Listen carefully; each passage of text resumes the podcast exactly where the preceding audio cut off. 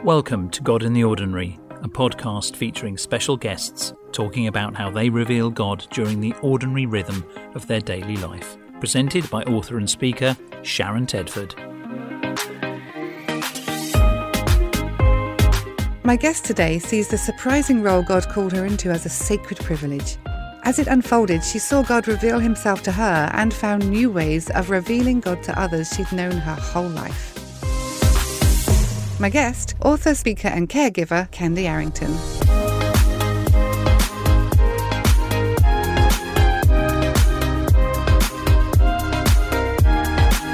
I'm glad for you all to meet my friend Candy. Say hello to everyone, Candy, and tell us where you are, please. Hi, this is Candy Arrington, and I am in South Carolina in the USA.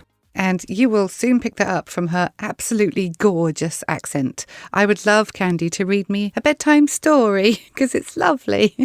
Candy, as you well know, because you've listened to our show, we love to have our guests write us a reflection on Isaiah 61 to do with what we're going to talk about today. Have you written one, and would you please read it for us? Yes, I have.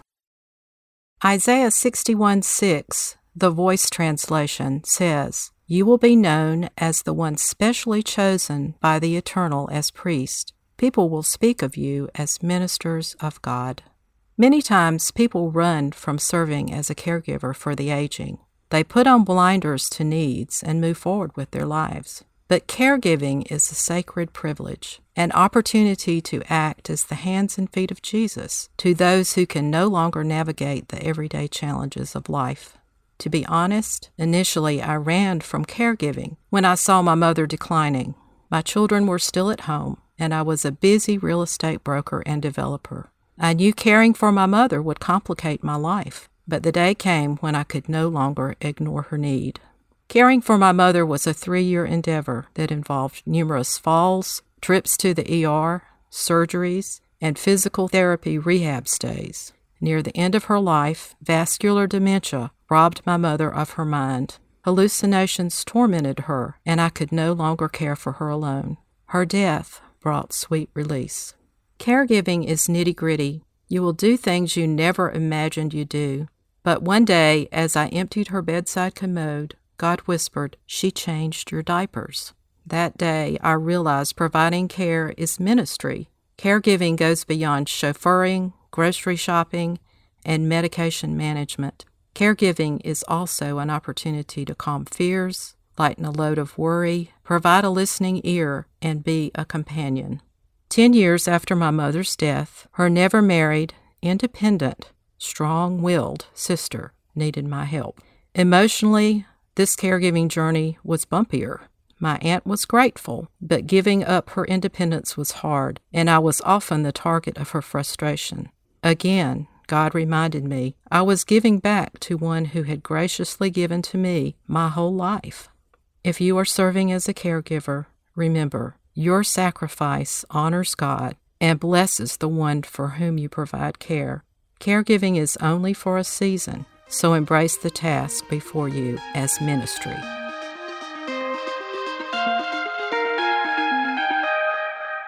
Thank you for sharing that, Candy. That was really interesting to hear. I've never heard that version, the voice, before. I'm going to go and read that.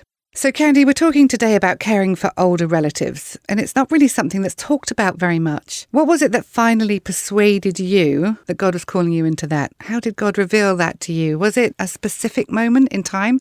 Well, I got my feet wet in caregiving with my father. Unfortunately, he only lived about 5 months after a cancer diagnosis, and my mother was helping, so I was not fully involved in his care. So that occurred, and then I realized that my mother was declining. It was a number of years later, and it just became obvious that she could no longer take care of herself. And so slowly it became a daily trip to her house to help her with bathing and that type thing. Prior to that, I had been taking her everywhere that she needed to go because she suddenly stopped driving. And I remember thinking that that was strange, but later she told me that someone had road raged her because she failed to turn right on a red light. And the man pulled in front of her, got out of the car, and, as she said, cursed her. And so that was very frightening for her, and so she just stopped driving. And, of course, that changed my life because anytime she needed to go somewhere, I was the one to take her. So it was gradual, the leap into caregiving, but it was something that I had ignored for a good while. I had seen her declining, and yet I had put on blinders and just kept going because I knew it would complicate my life. Yeah, why do you think we put on blinders? I think I've done that too. Why do we do that to ourselves? When we can see what's coming down the road, what is it that stops us from facing the truth, do you think? I think part of it is the change that you know is going to come if you step in to do something like caregiving. You know, often we feel like our lives are already so complicated that if I take this on and this person, either a family member or someone else, becomes dependent on me, then it's really going to change how my life works. That's true. So often we don't feel trained for this role, and most of us are not trained for that role at all. So do you think sometimes carers perhaps feel maybe alone or helpless? What kind of pain is frequently experienced in this caring function? You definitely feel alone unless you have someone to talk to who is also traveling the path. And that was my experience to some extent. I had a few friends who had either cared for their parents or were in the process of it. So it's nice to have someone to talk to, but often you don't. And many times you're so exhausted at the end of the day that you really don't want to talk to anybody. You just want to be quiet and still. And so I think we self-isolate, even though we don't realize that we're doing that when you're serving as a caregiver. I can remember just coming home and sitting on the sofa and not wanting to talk to my husband or anyone else because I was just overwhelmed. Can you look back on that time and pinpoint what it was that exhausted you? With my mother, she had a high level of fear and anxiety. And so I spent a lot of time during the day encouraging her to not worry and helping her to see things that she could be grateful for in this period of her life. And so there was a lot of emotional boosting that went on my part. And I believe it helped her, but it was also exhausting for me. So, you know, that is part of it. And then the other thing is just sometimes you run into a situation, especially if it's a family member and specifically a parent, where they still view you as a child. And so you know what needs to happen, you know what's best, but they're often resentful or feel that you still are not old enough to know what you're doing because they still view you as their child. Is there a specific way to be able to counteract and fight that resentment in your own heart? That's a good question.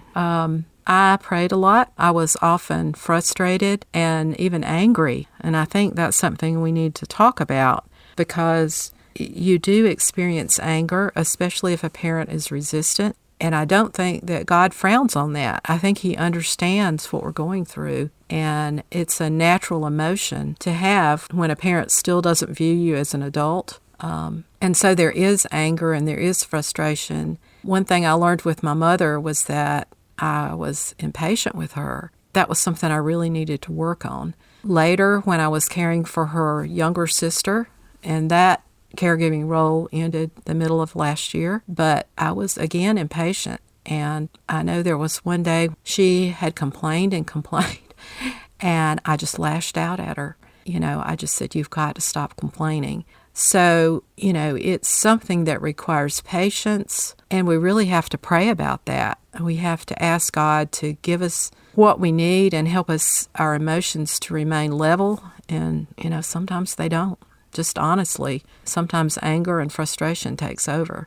We talk here a lot about how God is asking us to reveal Him to others. But it sounds to me, Candy, that at the beginning, at the deepest level of this, God is revealing Himself to us too. So you just said one thing I learned was that I needed to get hold of my patience. Were there other things that God taught you? How did He reveal Himself to you through this very long caring journey? I learned that, especially with my mother, she wanted my time. And that was true with my aunt, too. And sometimes that's hard to give the amount of time that they really would like for you to. Sometimes it's just not possible. But often they're lonely, and what they want more than anything is your presence and your conversation. And so I had to make an intentional effort to do that. And I can specifically remember a couple of times when I did not give that to my mother, and I regret it. One day I went by, and she was at the kitchen table looking at a box of old pictures she'd found. And she wanted me to sit down with her and look through all those pictures. And I think I had to pick up a child from school, and I couldn't stay there long enough to do, but I did look at some of these pictures with her. But later, God really impressed on me that I needed to spend that time with her. And for some reason, she started naming all the things that were on the bookshelves in the room that we were in and telling me they were wedding gifts, and she knew every gift and who it was from. You know, there was something about doing that that was important to her. And so, you know, personally, I didn't really care who gave them to her, and didn't know a lot of the people that she named, but it was important to her. And so I sat there and listened, and, you know, I'd occasionally ask a question, but it was an opportunity for her to go down memory lane and remember a pleasant time in her life. My parents loved each other very much. Their love was obvious, and she missed my father, and she lived almost 30 years beyond his death. And so, you know, it was something that reminded her of him and of that time in their life that was so precious. And so for her, that was a good day. And I'm glad that I realized that and was able to give her that time and that opportunity. That's such a beautiful picture of how God sits and listens to us too. I'm sure some of the things that I say to him are just minor, but they're important to me, and he sits and listens. That's something that we can all do with everybody who we meet today, that we can give them our presence, that we can give them our full attention as we have conversations together. So we're talking about the pain that caregivers experience. Are there places or groups or people you can go to overcome these hardships, or are you truly all on your own? You know, I'm not familiar with specific groups. I have a group of friends through a supper club that we have been in for almost our whole marriage. And so those girls, you know, we support each other. And especially there's another girl whose parents are still alive, but she's dealing with trying to caregive for them remotely because they're in North Carolina. So we often talk about, you know, the challenges. And I think that's one thing that once you've served as a caregiver, you know, there's a tendency to just say, okay, let's close the door on that segment of life. But you can encourage others. I have a cousin who is caregiving for her mother-in-law, and my cousin's husband died several years ago. And so this is not even her mother, it's her mother-in-law. But often she will text or call and just express the frustration. And I've seen that it's just important to let her talk and to remind her that this is a season and seasons change, and to encourage her and say, I understand, but mainly to let her talk, just to let her express her frustration. And I don't want it to sound like that there's only difficulty and frustration in caregiving, because there's not. You will be blessed if you allow that to happen, if you look for the blessing, and if you realize that you are serving as a minister, that you are honoring God, you are honoring the person that you are caring for, and that God can bless you through this time in your life.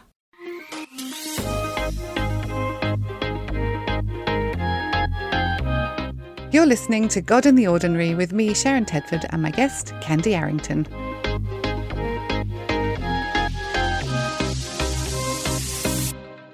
So yes, Candy, we've talked about some of the difficulties of being a caregiver, but I know that you have seen that there are also benefits to seniority, to being a senior, to loving a senior. Can you share some of those benefits with us? Because I know that you see them. Well, you know, many times we see seniors and we think because they have some physical infirmity that their mind is not there too, but that's not the case. They have a wealth of wisdom that has been accumulated over the years. And so, you know, they have gone through similar challenges to what we have over the years. And, you know, if you're willing to spend time and listen, there's so much wisdom there. And, you know, it's just important to realize that wealth of wisdom is available to us, and that just because they're older and perhaps physically challenged, that doesn't mean that they are not wise. And then realize that they've weathered seasons of hardship. Both of my parents grew up in the Great Depression here in the United States, and many people don't realize what a difficult time that was, but people literally starved during that time. They'd lost their money, their homes, many of them. And so it was a time when there was great need, and they really, you know, struggled to survive. And I don't think people realize that. They also were involved in World War II. My father was interned in Switzerland, and that doesn't sound like a difficult thing until you know that the Germans were controlling the Swiss at the time. So he was in captivity, even though it was not a German prisoner of war camp. And I saw a cousin of mine recently who told me something about my father that I'd really never known, is that he had a hard time assimilating back into normal life after years in captivity.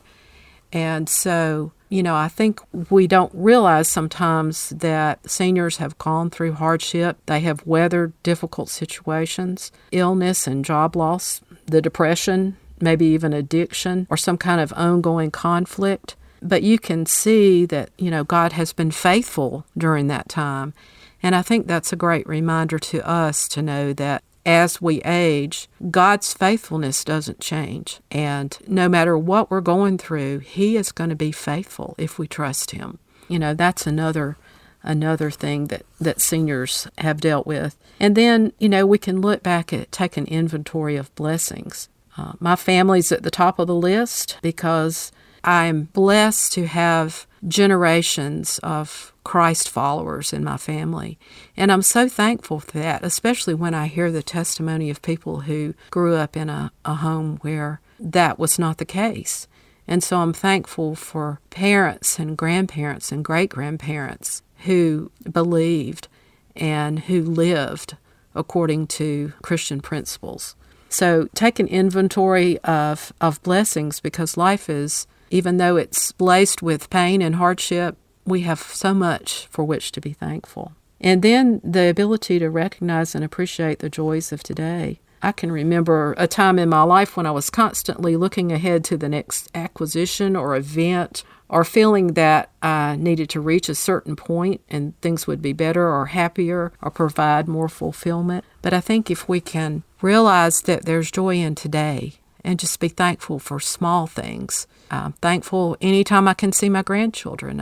I'm thankful anytime I see my own children, and just for small things, just a meal shared with my husband. And so, you know, look at today and find joy in it. And then I think as we are older, we can see that there's freedom to be who you are. God created each of us uniquely. We have gifts and talents that were given specifically to us, and every hoop out there isn't worth the jumping. God created you to be who He wanted you to be. And so when you realize this, you simplify your life, and it provides peace. So those are just a few things about the benefits of seniority. That's really helpful. There's a whole list of things there that we can actually practically use. I love your idea of taking inventory of the gratitude that you can see back through your family. And even if that is only this generation or yesterday, there's always going to be something that we can say thank you to God for. So Candy, if someone's listening today and they're just stepping into caring for an aging parent, that must feel like a very difficult, overwhelming season. You've been there. You know how that feels. Do you have any advice for them?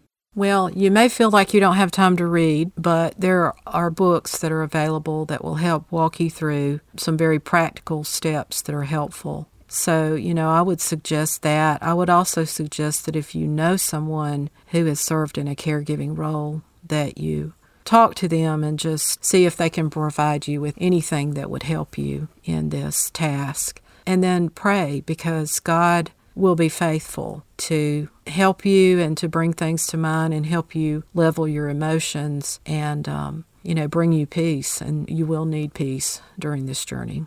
Now, Candy, as I was growing up, my grandma used to live with us, and towards the end of her life, she really suffered from dementia and Alzheimer's. And the only way that she would remember who I was if I sang with her. And I would go and visit her, and we would sing through some of the psalms and the prayers that she had used during her time in an Anglican church through her growing up years. I know that you love music. Have you seen the power of music in that situation? Yes, I especially saw that with my aunt while I was caring for her, because we had sung in the choir together. My mother's side of the family was very musical. My grandmother taught piano, she taught voice, and my uncle on that side was a minister of music. Both of Mama's sisters sang in the choir, and we were in the choir at the same time for a period. And so often with my aunt, we would sing. She would just break out into song and I would join her. Or we would talk about the words of hymns. And I found in cleaning out her house over the last several months where she had just written the verses of hymns in her prayer journals. And I know that was a comfort to her. Even in her last weeks that she was coherent, she would just sing. Just break out in song. And often at that point she was in a care facility and her roommate would join in. And so they would just have a little song fest in their room. So I think there's great power in music. There's comfort. One of the former ministers at our church, his mother is suffering with dementia, and he goes several times a week to her care facility and sings with her. And he said she never forgets the words. Even though she might not know who he is that day, she knows the words to those hymns. So, that's ingrained in their minds for many years of repetition. And I think God is gracious to let those verses and those songs still stay in their heads. Yes, and what a privilege for us to be able to bring it back to mind. And if you're listening to this and you do care for somebody who's older, but you think, I can't sing, there is that lovely gift of YouTube. So you can find old hymns on YouTube and sing along with them if you feel not ready to do that. Candy, as we go about our day to day, many of us may not be caring for older people, but we will all at some point most likely bump into somebody who is a senior. What tips do you have for us to be able to reveal God to people who we don't know very well, but are older than us? How do we reveal God to others of different generations?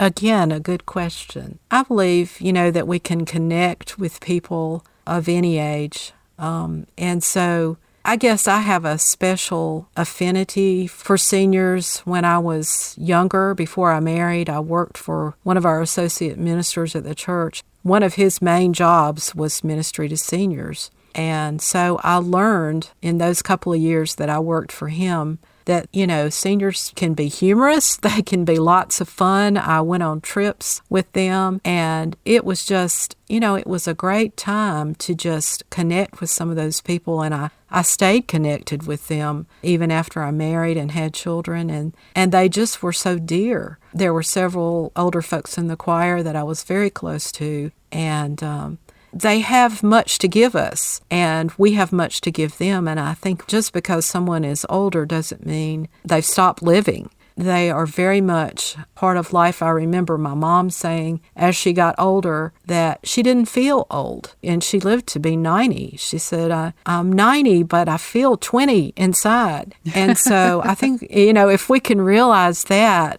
just because they're older doesn't mean that they don't still have a sense of humor and they don't still have a lot to give. It's not that they stop caring or loving, because they do. They love and care very much. And it's a privilege to have a senior friend. One of my aunt's best friends, we just saw how much she loved and cared. And we've continued to stay in touch with her and to help her, because she's grieving too. And so, God will provide a way for you to connect with seniors if you're willing. He will provide that inroad, that one little comment that they pick up on and take off with, and you may find that some of your best friends are seniors. I hope that is speaking to somebody today, that it's a privilege to have a senior friend. It just makes me think back to what you said in your reflection in that lovely translation of the Bible where it said, we are the ones specially chosen by God. And if you are having that little prick in your conscience today that, oh, maybe God has specially chosen me to make friends with somebody senior, then go ahead, just be brave, step out and do it. I encourage you to do that. So before we go, Candy, we haven't mentioned that you are actually a prolific multi-award-winning author. That is a big part of your life, an author and a speaker. Could you just tell us about your latest book and about your ministry, please? Well, when I began writing, I was writing articles, and this has been about 23 years ago. But just within the first year or so that I began writing, God gave me the opportunity to co-author a book called Aftershock, Help, Hope, and Healing in the Wake of Suicide. And that is a topic that I probably never would have chosen to write on, but God provided the opportunity, and that book stayed in print for 13 years. I remember my editor saying when we signed the contract that he said, unfortunately, this book will have a long shelf life. And what he meant by that was that suicide is going to continue to happen, and people are going to continue to need the book. And so that book is out of print now, but it's available in ebook form. So, you know, unfortunately, we all encounter people who are struggling with a suicide death somewhere in their history. And this is something that is helpful to them because people tend to not talk about this subject. They don't know what they believe about it. They're unsure about the person's eternity for various reasons, and so they just avoid it. And it's very hard for people who are grieving a suicide loss because people avoid talking about it. And then the other book, second book, was When Your Aging Parent Needs Care. And that happened while I was caring for my mother. I co-authored with another woman who was caring for her mother, and also out of print but available in ebook form. And then my latest book is Life on Pause, Learning to Wait Well. And it speaks to those times in our life when God sidetracks us and puts us on hold and we don't understand. But we have to trust that His plan for us involves that waiting period, even though we don't like it. There are many examples in Scripture of people who ran ahead of God and made something happen and then later suffered for it. And so this book encourages us to be patient in the waiting. Life on Pause. Not just patient, but patient in the waiting. And not just waiting, yes, but patient in the waiting. There is a challenge right there. So how can we find you, Candy? If people want to get in touch with you, if they want to read your blog, where can we find you? CandyArrington.com. And if you want to go straight to the blog, it's CandyArrington.com/blog. You post up about walls that we create in our lives, and do some of them need to be torn down? Well, that's a good question. Well, Candy, we've really loved having you here today. I'm going to put in the show notes some places that you can go to for help if you are a caregiver, both in America and in England, some organisations, some Facebook pages. But as Candy said, really see if you can find people who you know in your life, or email Candy. She'll chat with you. Candy, thank you so much for joining us here on God in the Ordinary today. We've loved having you. Oh, I've loved being with you. Thanks so much.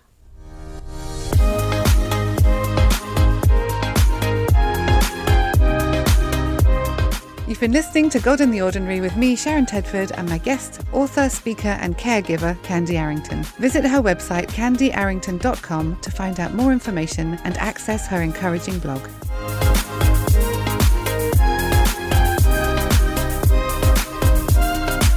The producer is Gary Dell, and this is a Wise Word Radio 61 Things co-production. Go to 61-things.com to tell us how you reveal God in the Ordinary.